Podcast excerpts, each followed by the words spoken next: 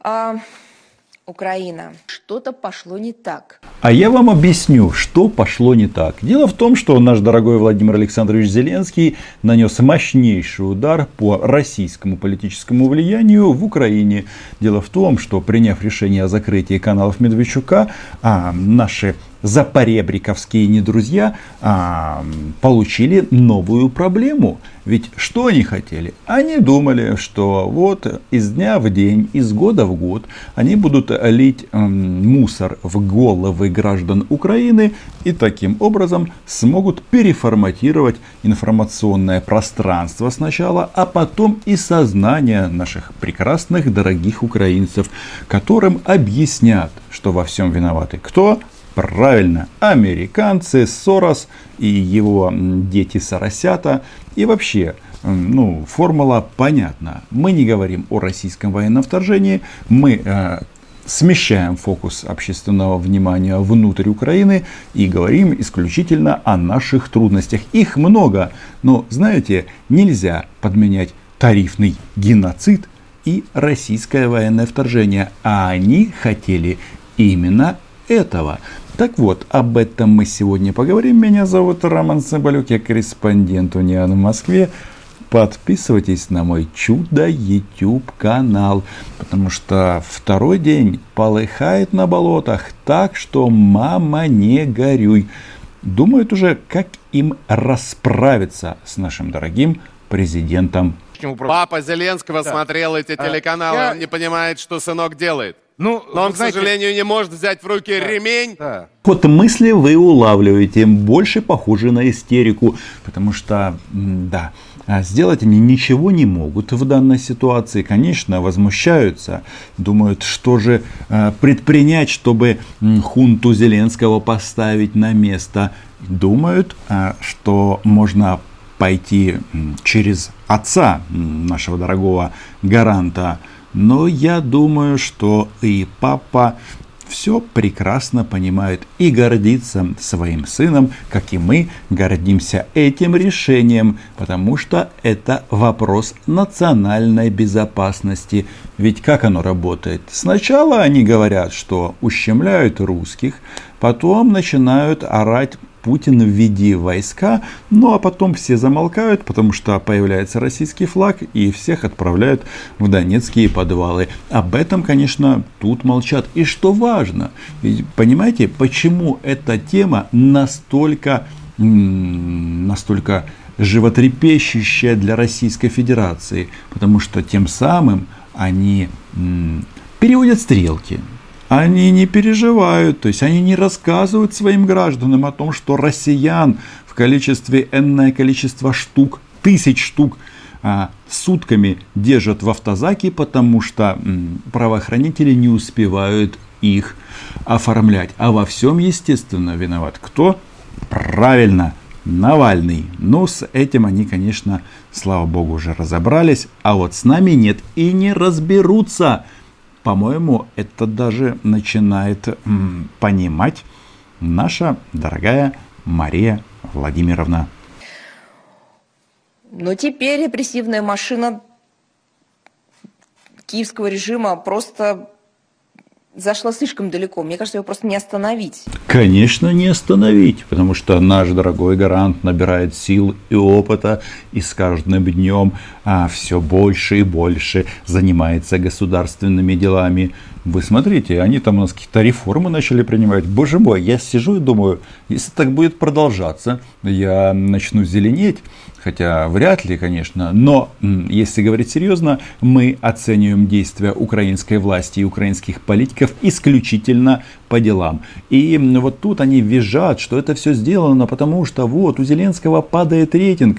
Ну, конечно, падает. Он же власть. И будет сильнее падать, если они не будут ничего делать, если они будут эм, заниматься работой. Не будет реформ, не будет изменений то рейтингу, естественно, хана. А если они это начнут, ведь еще время-то, ого-го, Владимира Александровича сколько. И с рейтингом будет а, более-менее. Ну, еще раз, а, политики, ну, такие страны, которые а, своих правителей регулярно избирают, они сначала обещают, потом начинают что-то делать, что-то менять, рейтинг подсаживается. И если к концу каденции а, люди видят результат, что получается? Правильно, они говорят, да, мы не ошиблись. Я вот пока не уверен, но э, еще впереди три с половиной года. Вернемся на болото. Дело в том, что они ну, действительно очень озадачены и да, будут теперь на нас жаловаться. Куда? Как обычно в ОБСЕ и не только. Расскажут, как Украина нашкодила Профильные международные структуры, включая Верховного комиссара ООН по правам человека, генерального директора ЮНЕСКО, комиссара Совета Европы по правам человека, представителя ОБСЕ по вопросам свободы СМИ и а, также БДИПЧ ОБСЕ не, не останутся безучастными, не закроют глаза на этот вопиющий факт, а, потому что это действительно самое настоящее нарушение свободы слова, дадут должную оценку, примут необходимые меры к тому, чтобы заставить власть Украины выполнять законы собственной страны и ее международные обязательства. Казалось бы, но почему соседнее государство так интересуется а, такими вопросами? Нет, не у себя, а у нас. Ну да, конечно, они там еще и время от времени, нет, регулярно рассказывают, как загнивает Запад, что в Америке капец, в Великобритании еще хуже. Но вы знаете, на этом брифинге Мария Владимировна дала нам один очень ценный совет. А я вот думаю, что ее слова можно полностью переадресовать назад нашим а, российским товарищам. Я хочу сказать, что Киев так часто солидаризируется с Западом по целому ряду вопросов, что и здесь есть нечто общее, а именно наш совет. Займитесь решением собственных проблем. Иронично, но за ликвидацию трех ненавистных пророссийских телеканалов Зеленского хвалит даже Лешко. Нацики хвалят, парохоботы. Ну, то... Ой-ой-ой, просто какое-то национальное единение у нас. Но однако, что сказал дорогой Евгений Попов?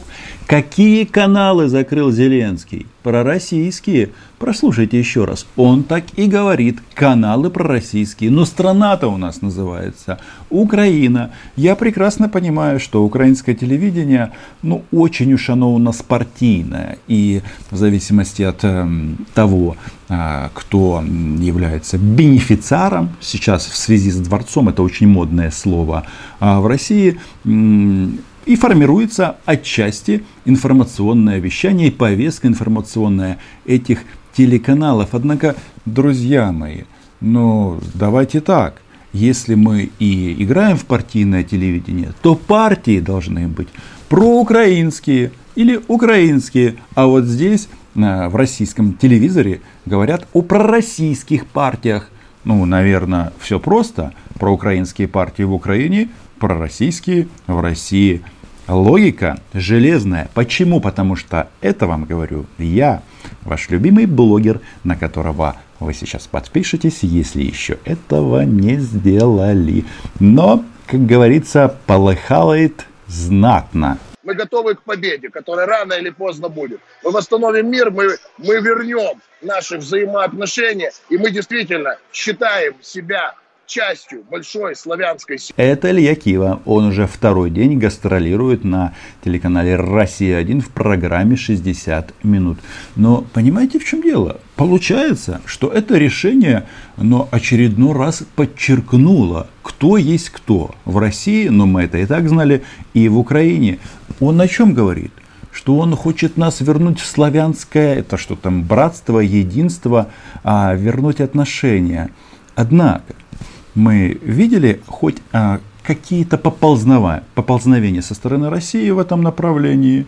Нет. Что они тут? На этом же брифинге Маша говорит, прошу прощения, Мария Владимировна говорит, Крым наш, Донбасс наш, все наше, Украина наш.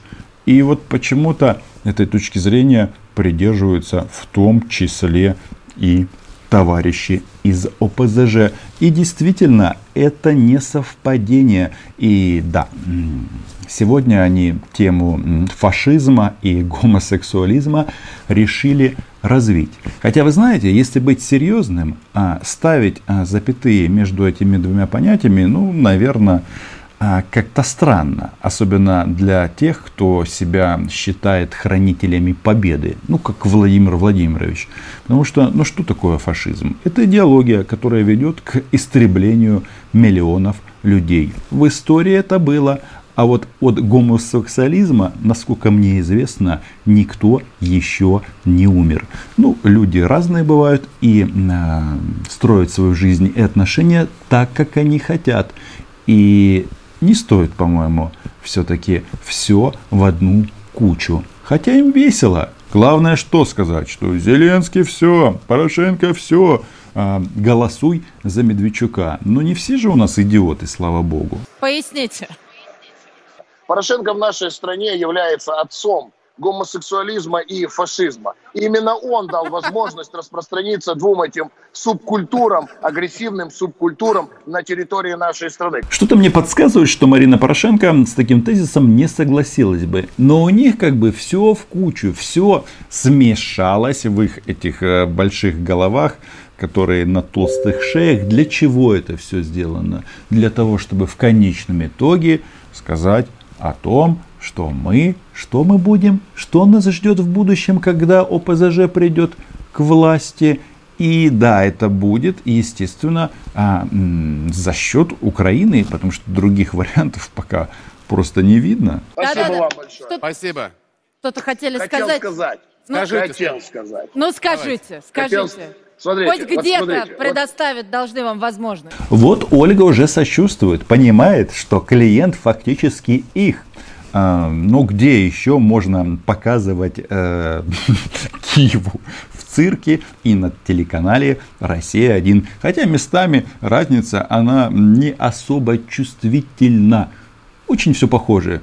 И я что-то вспомнил, как тут в России в цирке коз нарядили в, в костюмы нацистов. Ну, не знаю, что с ними сделали, но вроде бы тогда их не расстреливали. Но так, м, забавно логика, да? Видите, козы в костюмах или таких накидках, на которых свастика нарисована. Фашизм, гомосексуализм, все вместе. Я вам хочу сказать, все пройдет и это пройдет. И Украина действительно возродится. И будет действительно той могучей страной и тем добрым соседом и с теми добрыми отношениями, как это было всегда. То есть Украина злая, ну, то есть надо проголосовать за Медведчуков, и будут добрые отношения. Я правильно улавливаю ход мысли? Угу. То есть это наша прекрасная Украина, она каким-то вот образом стала злой и вот эм, пропиталась этим э, духом русофобии, и вот нас они все ругают и ругают и ругают. Но вопрос, он всегда простой и банальный. Почему люди в российской военной форме ходят по нашей стране? Да, это касается Крыма, это касается Донбасса. Но вот ребят из ОПЗЖ почему-то это не интересует. Они сделали в своих головах монтаж. Интересно, вообще, конечно, ведь на востоке и на юге страны у нас много игроков, я имею в виду про политические силы, олигархические силы.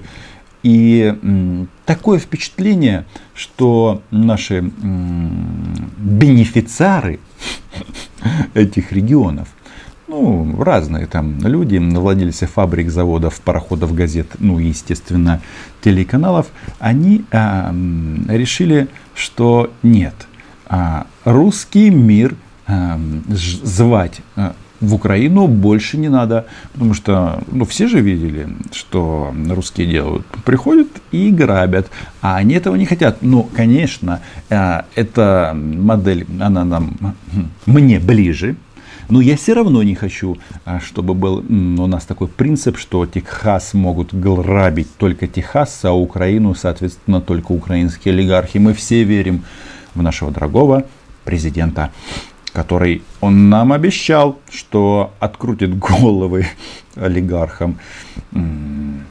Успехов. Вода точно. Но пасаран разом до перемоги. Потому что, слушайте, ну я просто горжусь нашим главой государством. Если вы, кстати, заметили, э, мои вот эти чувства, они очень э, редко завязаны на какую-то фамилию. Ну, потому что, когда ты работаешь в Москве, ты смотришь, как глав украинского государства, а, или Петра Алексеевича, или сейчас Владимира Александровича, ну, как их тут а, называют нехорошими словами. А я вот думаю, ну, э, знаете, может быть, а, и Порошенко, и может быть Зеленский, может быть, он не иде- может быть, они не идеальные президенты, может, они не идеальные люди, у всех свои недостатки, кто-то любит шоколад, кто-то любит КВН, я все понимаю, но это наш президент, соответственно, пятый или сейчас шестой, а критиковать, значит, его можем только мы. А эти ребята как раз и занимаются тем, чтобы а, вселить тотальную зраду и чтобы э, свернуть на бекрень мозги нашим гражданам. Нам этого не надо. И, кстати, вот зрада, все любят у нас так а, говорить об этом, зрада, перемога. Так вот, зрада действительно сейчас наступила. Но это касается Российской Федерации. Мы вырастили с вами вместе украинского диктатора Владимира Зеленского. Хотел встать, но у меня тут микрофон и могут быть нюансы, и вообще из кадра выйду. Нет, продолжаем. Маленький Зеленский стал большим диктатором. Вот что Байден животворящий делает. США дали понять, что при Байдене они будут более плотно брать под контроль информационное поле на Украине и даже выделят на это дополнительные деньги. Слушайте, это прекрасная новость, но у меня вопрос. Если США э, выделят дополнительные деньги, могу ли я как-то претендовать на этот э, большой пирог? Ну нет, нет, ни в коем случае не на весь, на маленькую часть его. А что? А мы тут тоже на моем YouTube канале занимаемся чем? Называем вещи своими именами, захватчиков захватчиками, а, сумасшедших сумасшедшими, ну а подлецов подлецами. И, по-моему, это как раз и полностью вписывается в концепт а, информационной политики, которая сейчас у нас обрела новых красок. Потому что, что Байден животворящий. Так, пока эти ребята находятся в шоке, пока они думают а, использовать ремень для нашего главы государства и понимают, что это его не остановит, вы подписывайтесь на мой YouTube канал. Всем спасибо за просмотры, лайки, репосты. Ну и, естественно, отдельное спасибо патронам и патронессам. Без вас ваш канал был бы м, грустнее. Чао. выдавить из медийного пространства телеканалы, где продолжали выражать свои мысли по-русски. санкции и позакрывать все к чертовой матери. И пусть ведут свою пропаганду из уст в уста друг другу. Сидят, чаемничают и рассказывают о прелестях русского мира.